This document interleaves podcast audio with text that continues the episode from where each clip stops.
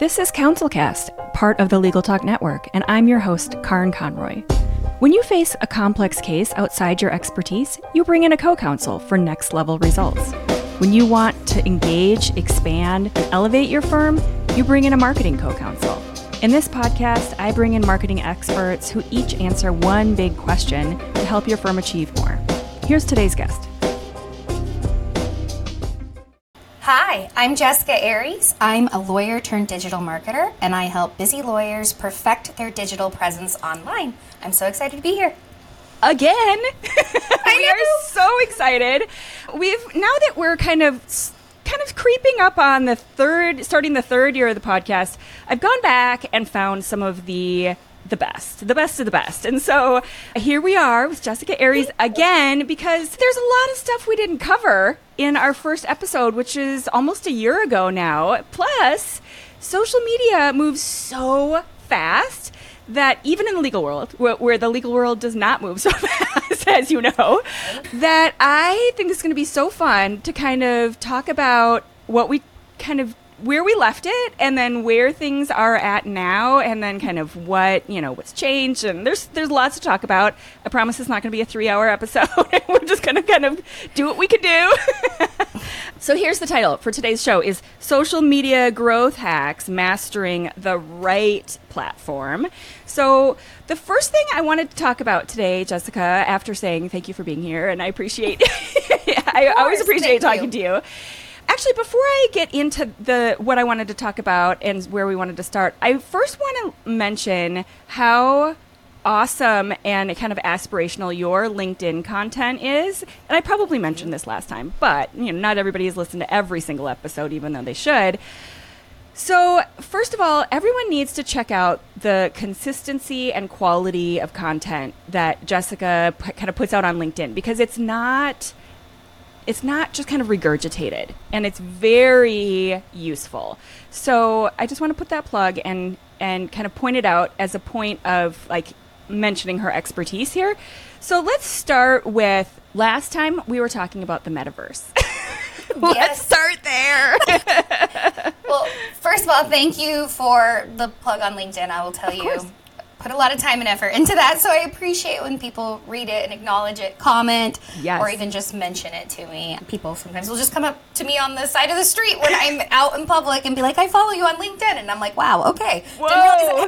reach. Yeah. Wow. You're like so, Taylor Swift of the LinkedIn. No, I'm really not. I'm really not. I know. I laugh because I'm like, I have like 1,800 followers, which isn't like a huge audience but it's clearly very it targeted. Amplified. Yes. It gets amplified in ways that I had no idea and shared in ways that my follower account does not display at all. So yeah. it's kind of fascinating and the power of social media going back to platforms is just super interesting. But it's yes, fascinating. The, yeah. The last time we were chatting, you were talking about the metaverse, which is yes. a totally like I feel like everything now is about AI and threads yes. and all these these new topics and it just really goes to show that this industry marketing in general moves so quickly and that even the strategists myself included we are like drinking out of a fire hose trying yes. to keep up with what's happening, what's changing, how strategy is shifting, how algorithms are shifting, how video content has become so prevalent.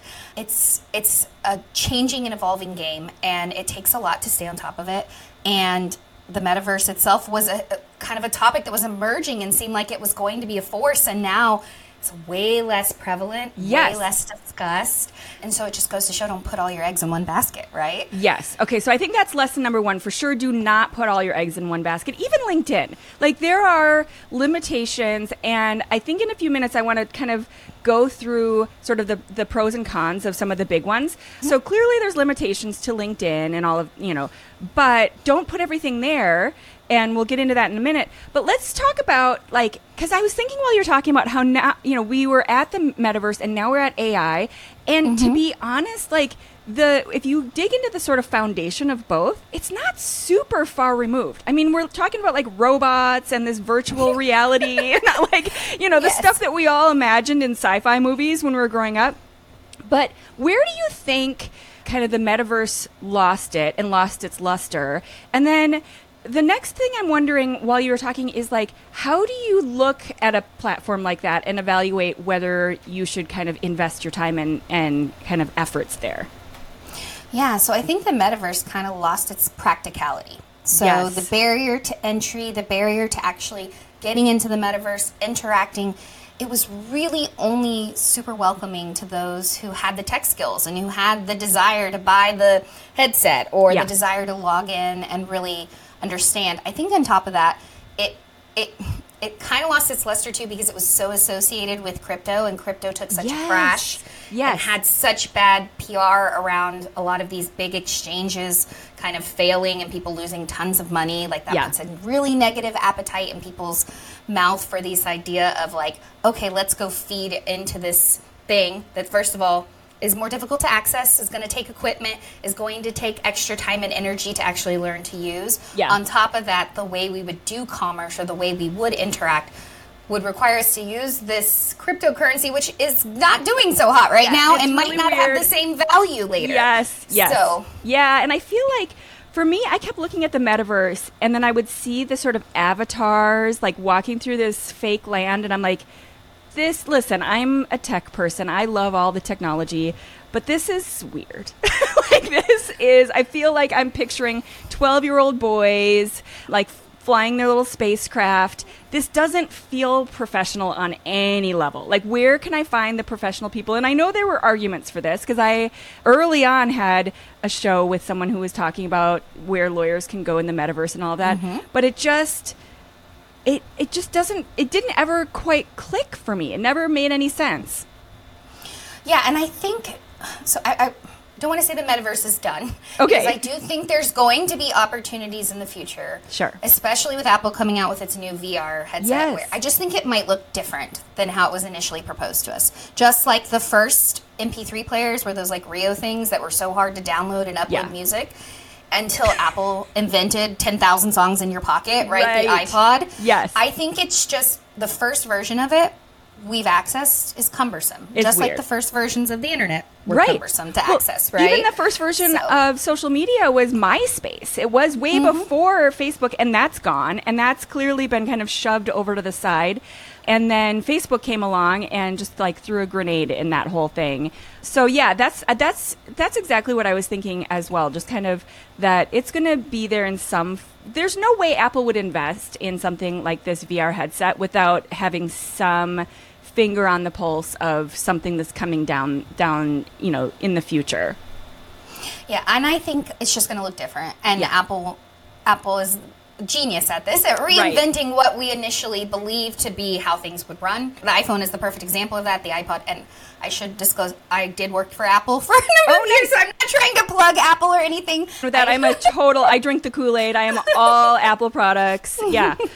Okay, so that's the metaverse. And then let's slip over to kind of these AI driven, mm-hmm. I guess how that would relate to social media mostly for what what how we're using it is it's kind of driving our our content and not Correct. necessarily we're not using it as a social media platform, but it's helping us to create the content for social media. So, how is that? I mean, it just seems like it has taken over.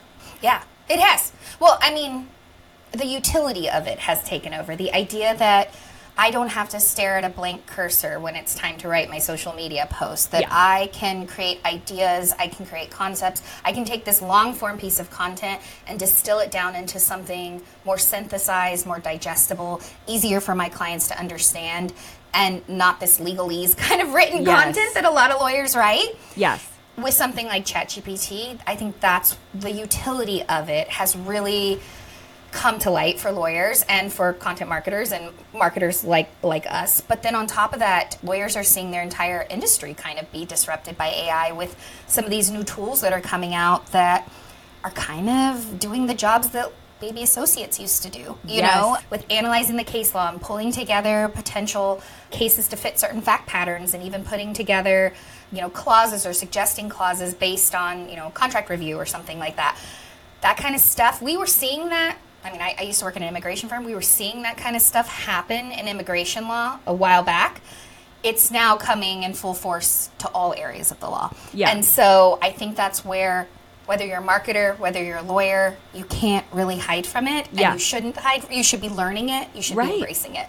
Yeah, because at the end of the day, you're going to be wasting money by not even considering. And it doesn't, it shouldn't necessarily take the place of people or whatever the case might be, but it should just kind of supplement their time and improve their efficiency and all of that. So let's kind of, I wanted to talk, I mentioned earlier about kind of going through different platforms, kind of pros and cons and things like that. And then how we can use AI, you know, kind of how you were describing. So, LinkedIn, obviously, the big one. That's where I find your content most regularly. I know you're all over the place, and we do a little bit on TikTok and all that with these podcast posts, but that for us, and I don't know if it is for you, but that's all just sort of supplementary for us. Mm-hmm. And the main ones, well, what are the main ones that you use in your agency? Yeah, so we, we use a ton. We do a lot of short form video content, and that's mainly because that is a huge kind of service line we do, and especially for our firms that are doing a lot of recruiting, the big firms that are doing a lot of recruiting, they're thinking about those millennials, those zillennials, or the Gen Z who are using those platforms and trying to get their message out to them that they're a great place to work, right? Yeah. So we're doing a lot of that kind of content, and in order to do that, you really have to have your own presence on that platform, those platforms like Instagram Reels and TikTok, YouTube Shorts.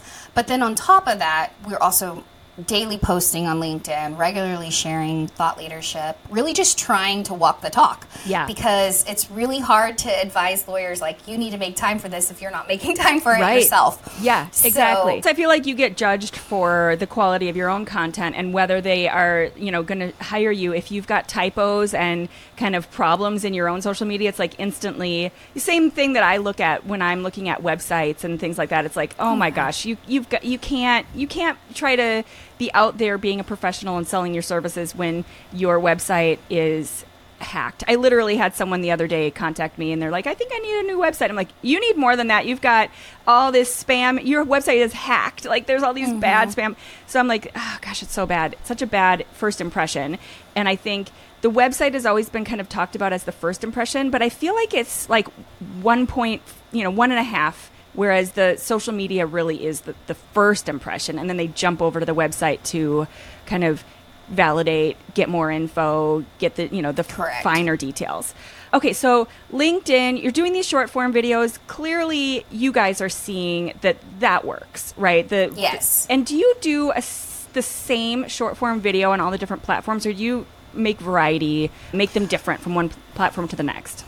So the platforms have different time limits, which makes it challenging. Yeah. So something like a YouTube Shorts, you only have 60 seconds to get your point across. So we're typically when we're creating short form content, we're recording something that might be over 60 seconds, so we're having to edit it down to 60 seconds, which is super fun. Yeah.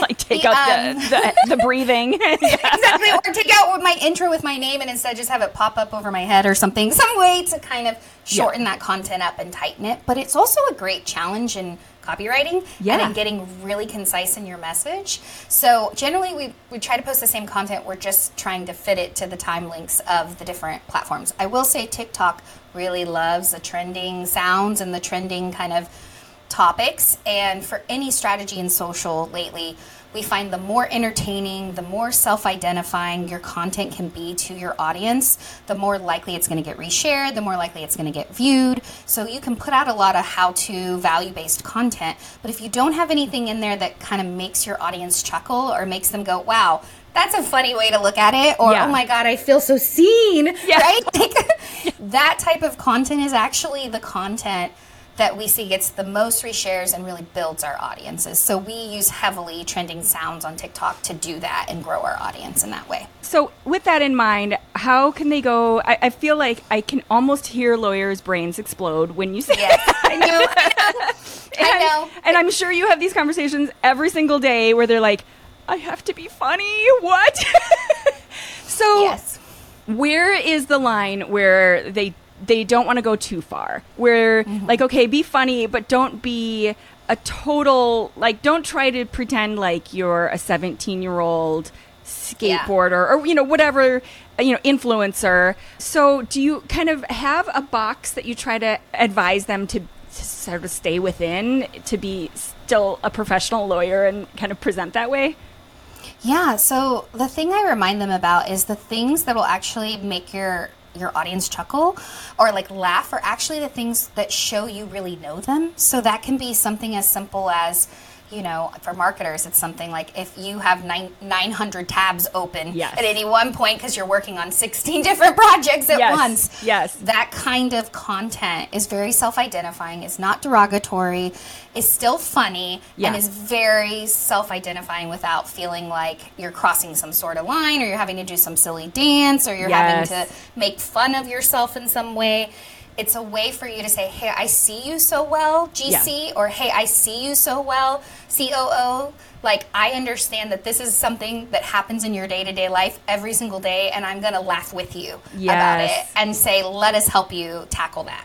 Oh, that's um, really good because I do feel like you, I'm sure, have seen a million examples of where it's cringe and it's like, "Oh gosh."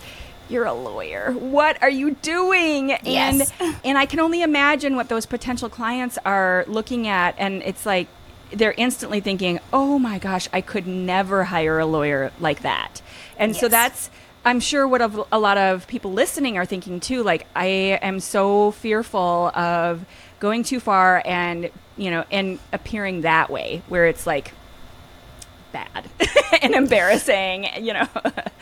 I 100% align with that. I think there's a difference between feeling like you're identifying with your audience and shaming them or looking yes. silly. Yes. And so that's actually, those are our parameters. Like we always ask ourselves before we put out a piece of content, is this too silly or yes. is this too shaming? Because I also feel like sometimes when you are self identifying with your clients, you might accidentally create a piece of content that's shaming when in fact you want it to be empowering. Yes. You want it to be like, look how awesome you are that you can juggle all these things instead of why are you trying to juggle all this? You yeah. should just hire me, right? Yes. Like, so yes. it's really important to frame the question and to think a little bit differently about your content as you're creating it on those types of platforms from am I being too shaming? Am I being too silly? Or am I finding that fine line between humor and empowerment? I think this is like just key content strategy overall because yes. I know that as we are sitting down with firms and setting up their strategy, that core message and positioning is so critical and to make sure that your tone is appropriate for your positioning and who your clients are is everything.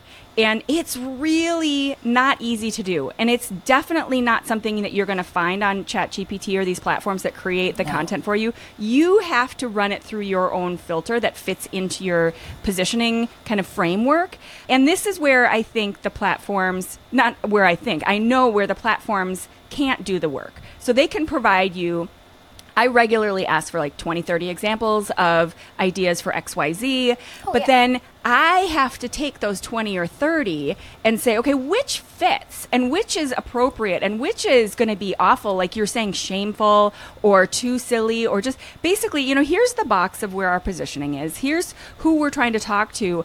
Most of these are not going to fit. And maybe sometimes you have to run 30 of them a few times. Like, who cares? It takes 10 seconds, you know, like just keep going and keep going until you get to the place that you need. But this is critical not just for social media, but for all of it. And I can't tell you the number of websites I've landed on where it is 100% like pointing a finger, totally shameful, or super boastful and egotistical yes. and like nobody that is so such a huge miss in social media to just be all about the ego of the firm one hundred percent. Yeah. just, I would like to yeah, just sorry. hundred percent with. I was like up on my soapbox there for a minute.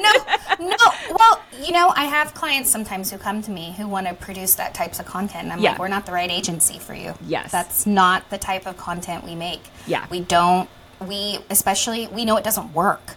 So if you want to spend thousands of dollars making that type of content, great but I don't want to waste your money and I'm not going to do that to you, you know? So give me an example of kind of what they're looking for and let's say that they actually listen to you and they're like, "Okay, I get it. Like that's not quite the right angle. So how do we make it better?" So I'm guessing I'm just going to pull this out of the air. I'm guessing it could be something like a personal injury attorney because mm-hmm. I feel like there's a lot of ego in especially if they've had some success and they and they've seen so many other websites and social media accounts that are all about the dollar signs and they just want to do like we've had these millions of dollars of results so if you are having that conversation and and it does turn around like for the better, how does how would you take that and adjust that kind of message and approach in a way that does work?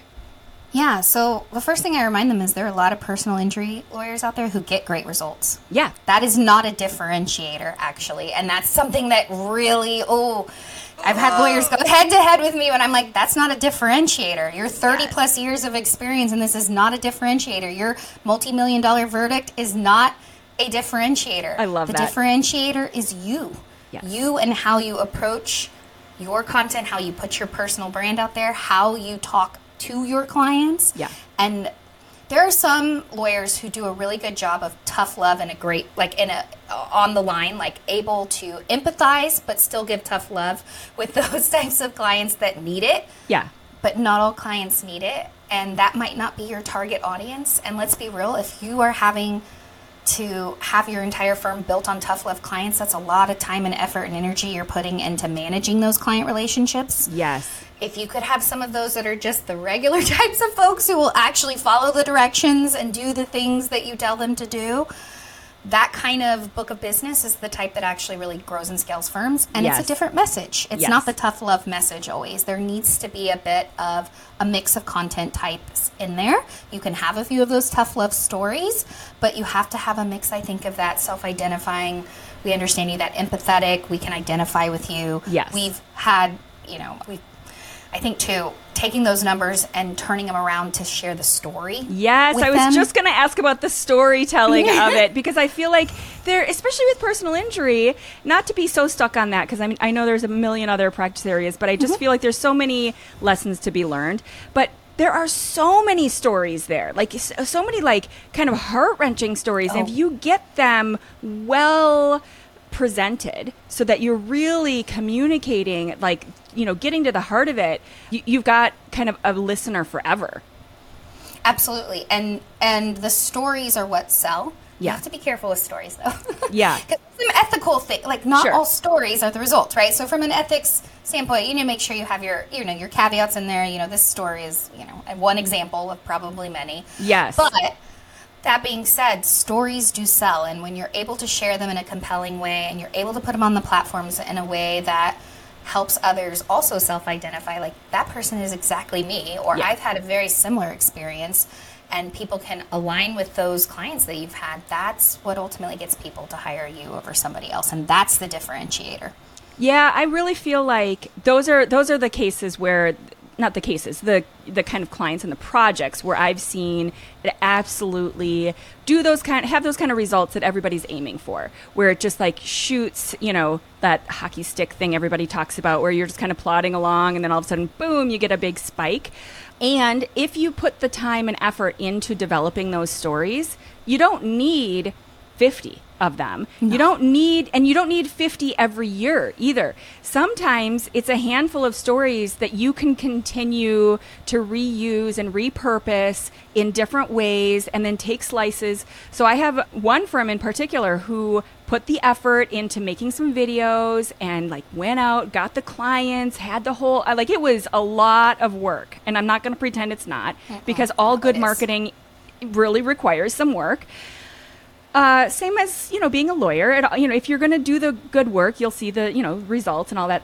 But now we've got this chunk of videos and work and all that stuff and we can continue to reuse those for a couple years at least. So you know just keep in mind like the big kind of story that really supports the the sort of mission and values of your firm. And if you can get a couple of those and then just continue to you know have clips and little pieces and a testimonial and then you do some stuff over on social media and you know you can use it in a lot of different ways so that you can really maximize you know the that content and that work that you did. So let's go into so we talked about metaverse, we talked about LinkedIn. So what about some of these other platforms and like pros and cons? So you said that you use LinkedIn, and then the short form videos, which oh, typically oh, yeah, is like TikTok and Instagram and YouTube Shorts, but you can take that piece of content, use it on all of them. Are those the main platforms that you use? And then the sub question is is it different for your clients? Yeah, so we actually um, are those are the platforms we use, but we use them with a campaign approach. So we have one usually big piece of content we're creating is usually a YouTube video because that tends to be um, YouTube has such power from an SEO perspective for us and such um, visibility for us. It's somewhere where a lot of people start consuming first our YouTube content and then later come to our website, later start following me on LinkedIn. Um, so YouTube is a huge driving force for us. We'll, so we'll make a long form video, okay. break it up into short form videos. We'll then break it up into other pieces of content, carousel post on LinkedIn. We'll break it up into we repurpose everything. Yes. And so our real goal is to create like this kind of hallmark piece of content that then gets distributed in a lot of different ways across all the platforms. And then we take that content and we break it up into tweets, into threads. Actually, now we're using way more threads than we are tweets. Oh, I, I want to get into that next. Okay, so that's genius. And I feel like that is kind of what I was alluding to with those stories, too. Like, mm-hmm. create some really great stuff and then find a way to use it all over the place do you typically just try all the platforms? I mean keeping in mind this idea that we were talking about in the beginning where you know there's going to be some platforms that come in make a splash and then disappear well not i guess we're not going to say that the metaverse has disappeared but it's sort of like behind the curtain. Like i can't really yeah. see it. Yeah. So for our clients we tend to stick to the ones where their audience is. That's the number one thing. Sure. um, as a social media strategist, marketing strategist, I have to be on the new platforms. So I don't yeah. really have a choice to be like, I didn't really look at that or care to learn it, right? like, that's, that's an awkward conversation. Unemployed, yeah. like, exactly. That's this way to say bye to my agency. But right. for lawyers, I'm looking at audience size on these different platforms. I'm looking at engagement. I'm looking at what's actually possible, right? So if we were to run ads, if we were to work on building a strategy, a content strategy on these platforms, are their audience is their audience there? Number yeah. one. And two are they engaging on the platform? Because there are plenty of people who lurk but yes. what actually gets your content to like be viewed by others is engagement. So we want a nice kind of mix of both of those. Yes. So if you are uh, you know a b2b amlaw 100 firm your clients might not be on tiktok. Yeah. Actually i'd say far like far more likely they aren't on tiktok. Yeah, right. So does it make sense to post your content there? Probably not. Right. Does and it's it going to look weird make- and it's because i mean honestly if i go to a the firm like what you're describing and i go to the bottom of their page and look at their social media links and i see tiktok for a firm of that size i'm going to think that's really strange unless they have a very specific purpose for it. So I would say, like, maybe there's one sub practice area that has a very specific need for that. Startups, maybe? Yeah. Like yeah. Trademarks, maybe? Yeah, something very, very unique. But typically, I'm going to look at that and think, what? what? That's kind of odd. So you don't want to have that kind of reaction. You want to be where you're expected to be. And I think the what I just want to kind of underline that you were saying a minute ago is that you kind of you're choosing your platforms based on numbers and metrics and like for real reasons, not just like I don't know, what should we do today? like just kind of the pulling it on Yeah. the fastest way to lose money and spend money on marketing that's ineffective is to not look at the data. Yes. So, Oh my gosh, I love that. I just highlighted that one. It's like we are pulling that quote out for sure. That's a good one. I love it. It's just the truth. I it see is. too many people come to me and they're like, "Help me with my marketing," and I'm like, "Why are you spending so much time on this platform when your audience isn't here? Why yeah. are you doing?" This doesn't make sense from the data. Like we can go into analytics, we can go whatever analytics platform you have, and see you're not getting any traffic from that, or you're not even getting messages or views. So why are you spending the time there? So I just think there's so much feeling like I should be there. Like I saw this other guy and it seems like they're getting traffic. It seems like like I don't want them to get all my stuff and my people. But so I feel like I should be there or you know like all the other guys are there. It's the grass is always greener and when people say that I'm like come on what do you say to people who who kind of say, well, all my competitors are there, and you know, you just kind of come back to the data? I come back to the data, but I also say, watch out that shiny object syndrome. Yes. What you have. Yeah. You're you're basically comparing yourself to somebody who you don't even know is yeah. getting necessarily that level of traffic or that yeah. level of engagement or even leads from all that effort and time. But on top of that, that's the fastest way to build a losing strategy your strategy should last more than a month, right? Yeah. Your strategy should be something that you can build out for the next three to five years and feel good knowing that it's not something that's only going to live in existence for the next three months, right? That it yes. can only perform for three months. Yes. And in fact, if you're working with a strategist or anyone else who's like, I can guarantee this for the next 90 days, but after that, or I don't know that they would ever even admit that after that they can't they can't necessarily get it to perform. But I think it's important that your strategy is bigger than just you know, I'm going to do this because someone else is doing this in my marketplace. yeah, right, exactly. Okay, so coming back, you mentioned threads a minute ago. Mm-hmm. Let's come back to that because I feel like this is going to be this is the conversation that is similar to the metaverse conversation that we were having a year ago and the whole world was having. And today and where everybody's talking about now is Threads, which is supposed to be the Twitter killer, right? Mm-hmm. And so you mm-hmm. even mentioned yourself, your firm is now spending way more time on Threads than Twitter, right? So talk about that and what you're seeing there, and kind of what everybody is talking about, and whether it's whether it's a good idea. You think in broad generalities for for most law firms. So let me preface by saying when I say my firm is, I'm actually talking about our individual digital strategist. So Threads in and of itself, because it is so new, we have all of our clients have set up their threads accounts there but we haven't started posting there because there's a lot of limitations. It's not completely a built out system. It's still very much in beta mode. You can't use hashtags. You can't sponsor or you know have any kind of ads there. So it's much more of a very personalized network at this point. It's much more like Facebook was in its infancy when it only allowed college students in, right? Yeah. It's oh people oh just sharing random thoughts about yeah. that happen in their yeah. lives and stuff. So the way I'm using Threads and the way I think most lawyers and anyone who wants to even access Threads should use it is very much from a personalized place. So is this a message I'm trying to amplify in this moment? But realize that this has to be a human to human connection thing. Yeah. This can't be a company to human yet yeah. at this point. It just doesn't have the capabilities yet to be able to do that. So for most of my lawyers, I'm actually telling them, wait on threads. Let's see what happens with threads. Let's see the whole reason why everyone signed up for Threads and got a Threads account is because it had a built-in audience that came with it. If you had an yes. Instagram following, yep. your audience transferred over to Threads, which right. is great. That's a great way to grow a platform really quickly the main metric I'm now looking at is do those people stay on threads and continue yes. to come back, continue to use threads, continue to access it, continue to want to be part of that platform. Yeah. That'll be the data that's going to decide whether or not we migrate all of our clients to cross posting content there. That is so interesting because it's been, as of this time when we're recording now, it's been, when did they launch? About a month ago?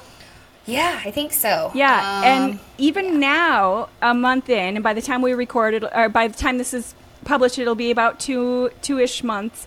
It's it's being less and less of the conversation that that from what I can tell already. Mm-hmm. Like, so I feel like also it's it's Facebook, Instagram. You know, like it is. It, this is not just some random. What was the one that was like the audio? Thing that came out during the oh, oh my gosh Clubhouse. Clubhouse. Clubhouse. Like that was just a random platform. Was that backed by any major company?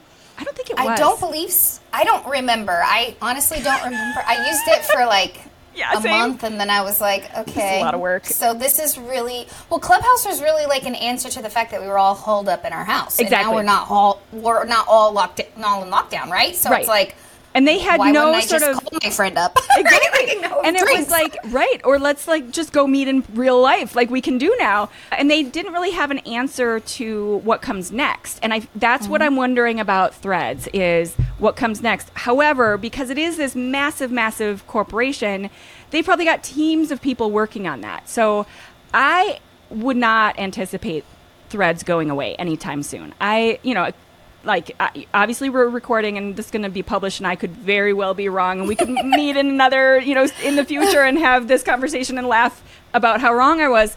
But i feel like it will iterate and it will figure this out and it will find a way for to make money. Like there's no i'm not worried about that part. Like they will find ways to make money I think they already have a proven strategy with Instagram and with Facebook, and the fact that their Meta is the parent company, that they know how to make money. The yeah. issue is, are they going to be able to continue to entice people to show up and spend their time there? And yeah. I think, given just what's happened with Twitter, if it really does continue on the track it is, which is basically just becoming a new Twitter. Yes. There there likely will be opportunity for there for it to have longevity in that way because I think a lot of people are really tired of Twitter. Yeah, I was just going to say that too that I feel like they've got this moment where people are looking for it and they want it to be reliable. They, there's been so many of these platforms that have come out and just gone away and we've invested time and, and effort in and then it just goes away.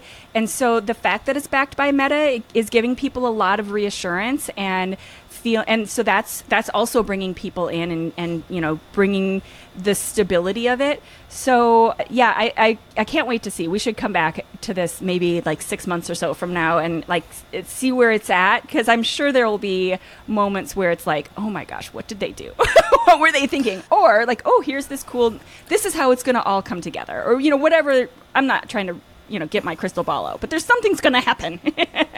Well i remember when instagram shifted to video there was a huge yes. backlash oh, right yes. making that change. You know this what i thought was really interesting was the messaging around threads is that they messaged it as an instagram company not as a meta company and not as a facebook company. Oh, and i think that's interesting. I didn't notice that I think that's because they're trying to distance themselves from all the privacy issues and all of the Cambridge Analytica stuff that oh, happened with Facebook. Oh, fascinating. And their their strategy has to shift because they don't have the best reputation with people right now. At least Meta and Facebook. I think that's also why they rebranded to Meta. But uh, do you Facebook think that's also trying to separate from Twitter as well? Because Twitter has had similar issues with messaging and you know all of the politics and news and everything with Twitter, and so Threads is clearly trying to be like the anti Twitter. And so it, it kind of aligns with all of that stuff. Correct. And the, the cool version. I mean, let's be right. real. Like, Facebook is kind of now considered Grandpas. like something our grandparents use. Yeah, like right.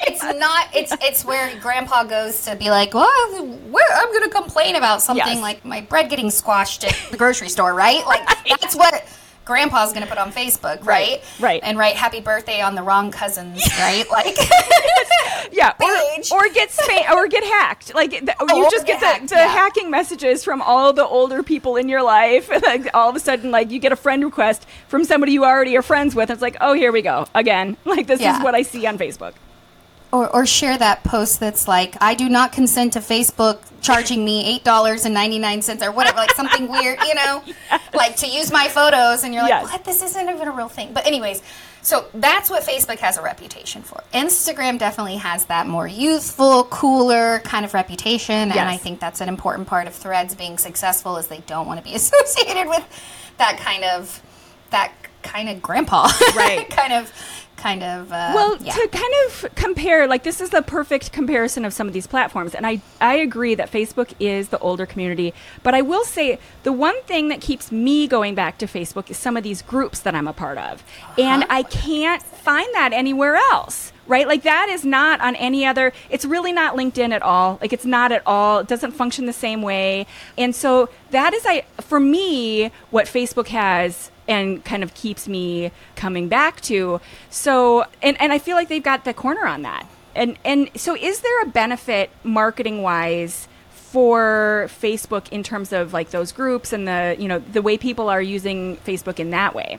100%. So that is the ones like one of the smartest things Facebook ever did was yes. actually allow you to create these private groups, these groups that are not discoverable, these groups that you can build full on audiences around and then market internally within those groups. Yeah. And I think that that is one of the things for Facebook as if you're a lawyer, if you have a very specific demographic you're targeting, that's one of the smartest and fastest ways to have a built-in audience that you can market to is build a private group around the type of area of law you practice. Yeah. Um, so uh, it's not as I think as effective for maybe the B two B, the larger kind of global firms, but yes. for those that are more the B two C, maybe you're a divorce attorney, maybe you're a you know immigration attorney, something like that. If you're building a resource group, a, a, a group that's really focused on providing resources to your community and your ideal target audience you will have then a built-in pipeline of leads and potential prospects who you can market to very easily. So I think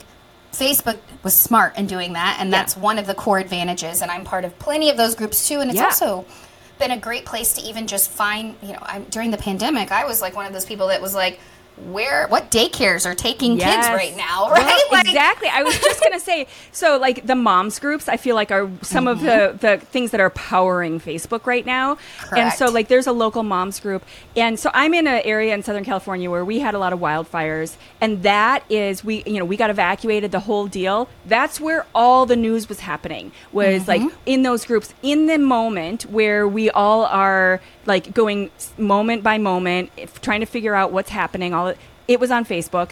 The other example I had is in that same moms group. I'm in a like relatively large sized city, so it's a huge group of thousands of moms. But like when I'm planning a birthday party, I want to use a local bakery. I don't want to go to yes. the grocery store. I don't want to, you know, whatever. I do I want to use a nice small business that's local, but I want it to be good too. Like I don't want it to be gross. And so that's where I'm going to go to get my references and resources. And so if you can find something and I found the greatest little bakery that everyone was recommending. And so that if you can find those kinds of groups that align with your firm in a similar way where people are going to give you referrals and resources and there's a good a good size community there too. Like obviously mm-hmm. you don't want a group of 10 people just kind of in their own little echo chamber but it that is super it can be super good for facebook. But i will say it that's kind of far and few between for lawyers. Like it's it's that's kind of hard to come by but when you when you do one one last example i'll uh, give is a firm that that uh, we're working with that is does a lot of family law. So they're in their local community group. So once again, mm-hmm. like, you know, it's moms and stuff and kind of, but also local events, things that are going on, and then they're also active in that community. So they can just kind of provide events or be a sponsor or just be active in that group in some way, and that totally works for them. So 100%. I was going to I was going to actually say so we have this this newspaper here I'm in Texas locally here called Community Impact and it's a micro newspaper focused on very small neighborhoods like neighborhoods and stuff like that in the Austin area. Yeah. And they write these very in-depth articles on these very hyper local pieces of content. I feel like the thing that's akin to that is Facebook's communities yes. with its small little, you know, neighborhood groups yes. and it's moms groups and it's, you know, therapist groups and like, you know, the groups that, that bring people together based on how they self-identify. Yes. Taking that information too. And, and that's, that's akin to what it is. And that, that particular newspaper is doing very very well in yeah. a time when most newspapers are declining. Yes. So I think the really the rule of thumb is to think smaller. Yeah. You know, to think more targeted. Yeah. In who you're approaching. But then I think on top of that, going into those groups and asking questions yeah. or hearing what questions they have can be great fuel for content. Can yes. great fuel for what you write on LinkedIn. Yes. What you write, share on Instagram, and how you create, let's say, a TikTok channel or a YouTube video. Yes. Just allowing yourself to kind of observe and be a little bit of a lurker in those yes, groups yeah. can be a and great listen. way for you to yes, yes. yeah that's yes. such great advice so, yeah so if you can find those the kind of correct and appropriate groups that are your target audience and then just go in there and and and spend some time like that's going to be an investment of some time and effort Okay, so it is time for the book review. I know you have a good one that ties into all of these things yes. that we've been talking about. And just to mention that we have this library on the website of all the books that our guests have recommended. So it's there's so many good ones and they're they're typically related to the topics that we're talking about. So business, marketing, you know, all these good things. So, Jessica, what is the book that you have to add to the library oh my today? Gosh, I'm going to get the name wrong. Hold on. Future Lawyers. Tomorrow's Lawyers. Tomorrow's Lawyers. I was like, I'm missing this right. by doing it. That's, that's why I. Sorry. no, so I love this book. So this is actually the fourth edition of this book, and I've read every edition. Ooh. And the the reason why I think this book is so important, it, it talks a lot more about kind of what's happening in corporate legal. So what's happening and those who deliver services to kind of corporate entities.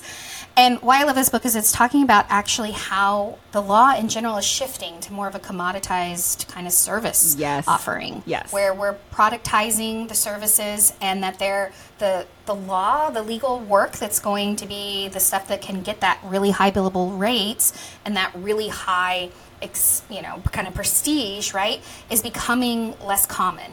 And that it's really important for lawyers to think about the opportunities in between that really specialized work to that very kind of more systematic kind of work that you can do, especially now using tools like AI yes. to help you leverage that and actually create services that people need and want, but maybe not at that very super high price point, but you can create volume around those. You can create systems around those. You can build a department that doesn't maybe look like the traditional law firm department nice. or law firm entity. You can add tech solutions. You can add this particular author, Richard Susskind, at, talks a lot about technology and legal and how it's so behind and how so behind. once it catches up, that's going to be the future of lawyering. Yes. That there is going, 90% of it is going to be this type of work that falls within these. He had five buckets in the first books. Now he has four buckets. in this last version, he eliminated one of the buckets, but that makes sense though, because it work. does feel like that's kind of how things are progressing. They're getting, you know, more, more direct and succinct. And so it sounds to me like the, what you're describing is that a, a core amount, like if you take your pie chart of your business, a huge slice of that pie and sort of everything that pays the bills is almost automated, systematic, very easily regurgitated type work. So let's just say criminal defense as for an example. Mm-hmm. It's a lot of DUIs, it's a lot of like the same old stuff. And that's what you're going to advertise for too, because mm-hmm. this is what is going to be your flow of the majority of traffic but you're also going to have a nice chunk of the another slice of the pie which is your high end high complexity high personalization type work that's also your high priced work. And so you have to balance that out. But you have to have that like meat and potatoes work that is the stuff that churns like on a daily basis and pays the bills. Correct. Yeah and and he takes it to another level talking about what's happening internally in corporate legal departments where they are becoming much more efficient yeah. at what they do because they're not billing by the hour whereas everyone else in law firms in particular in the corporate environment are not necessarily doing that fast enough yeah and so what's going to end up happening is there's going to be a gap a huge opportunity for those mid-sized smaller sized firms who are willing to innovate who are willing to come up with new services that align to the models of what their clients want, which are cheaper services, faster, you know, but still done right. Yes. And there's a huge opportunity there, and that oh, that um, sounds that's basically so what lawyers should be looking at. I love that. That sounds amazing. Okay. Uh, we will obviously link to that book on the show page and the in the library and all of that good stuff. So you can find that on the on the uh, website for the for the podcast. Okay, what is one big takeaway? We have t- covered a lot. I feel like there's been a lot here. What's a big takeaway that you'd like to get? And then also, I feel like this takeaway, we're going to come back to this at some point in the future and be like, okay, remember when we were talking about threads? Yes. it was brand new. I mean, I think the biggest takeaway from today is really knowing who your audience is and using the data to yes. make sure that before you choose a p- platform to invest your time and energy and resources in, that your audience is actually there. And then when you start creating content for that audience, make sure it's something they identify with and that they that resonates with them. And don't be afraid to be a little funny sometimes and, and use your quirky side to market your services. But not too weird. not too weird. Yeah. like, yeah, just, I mean, keep it within the box of being a lawyer. And I, I think your example of kind of like, are you the person that has 500 tabs open? That's a perfect example because like we're we're still talking professionally. We're still like in your computer and not like talk, getting personal. Don't get shame. Don't shame, be shaming them or be too silly. But but you know, try to get some humor in there and honestly, I feel like that can be complicated. So you may need to get some help with that. Probably. It, take, it takes a bit of art, right? That's something ChatGPT can't do for you. But yes. doing it is what gets it reshared and gets you that engagement and builds your audiences. So awesome. Jessica Aries, find her on LinkedIn. I mean, honestly, like not just to connect, but to just to see the quality of this, all of this content. It's so great.